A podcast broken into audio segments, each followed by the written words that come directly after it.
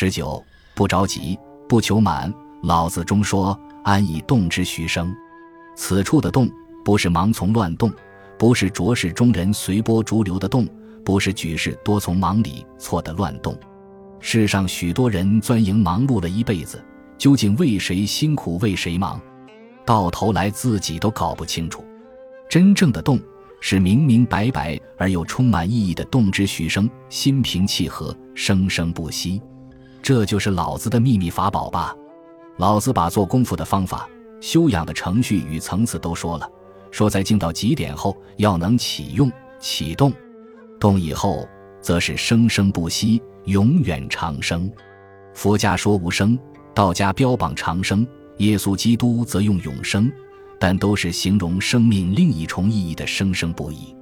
只是在老子，他却用了一个徐生来表达，徐生的含义也可说是生生不息的长生妙用。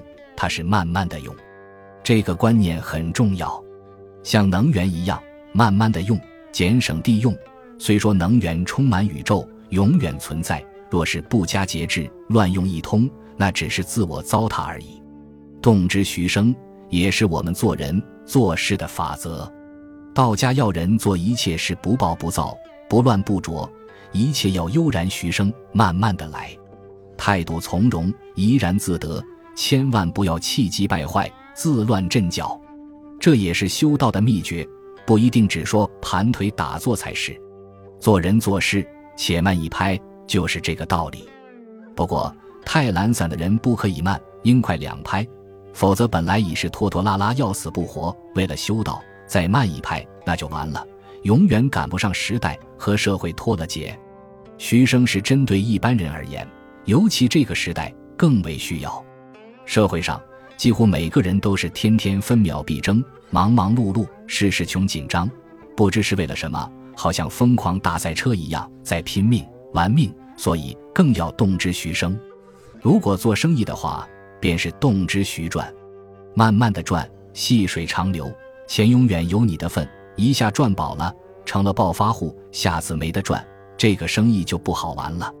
动之徐生所可阐述的意义很多。可以多方面去运用。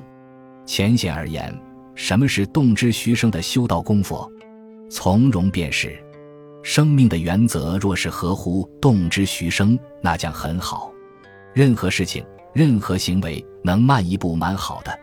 我们的寿命欲想保持长久，在年纪大的人来说，就不能过盈过满。对那些年老的朋友，我常告诉他们，应该少讲究一点营养。保此道者不欲盈，凡事做到九分半就已差不多了。该适可而止，非要百分之百或者过了头，那肯定会适得其反。比方年轻人谈恋爱，应该懂得恋爱的哲学。凡是最可爱的，就是爱的死去活来爱不到的。且看古今中外那些缠绵悱恻的恋爱小说，描写到感情深切处，可以为他殉情自杀，可以为他痛哭流涕。但是真在一起了，算算你侬我侬的美满时间又能有多久？即便是《红楼梦》，也不到几年就完了。比较长一点的《浮生六记》，也难逃先甜后惨的结局。所以人生最好的境界是不欲赢。虽然有那永远追求不到的事，却同李商隐的名诗所说：“此情可待成追忆，只是当时已惘然。”岂非值得永远闭上眼睛？在虚无缥缈的境界中，回味那似有若无之间，该多有余味呢？不然，睁着一双大眼睛，气得死去活来，这两句诗所说的人生情味就没啥味道了。中国文化同一根源，儒家道理也一样。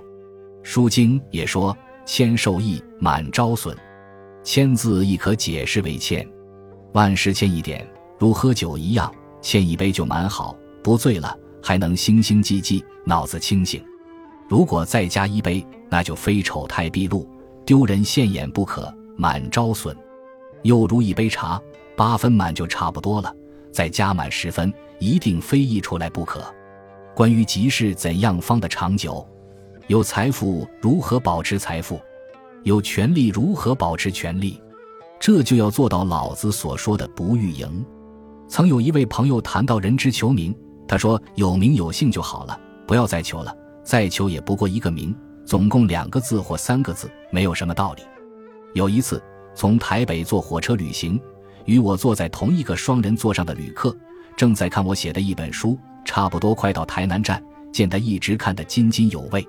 后来我们交谈起来，谈话中他告诉我，这本书是南某人做的。我说：“你认识他吗？”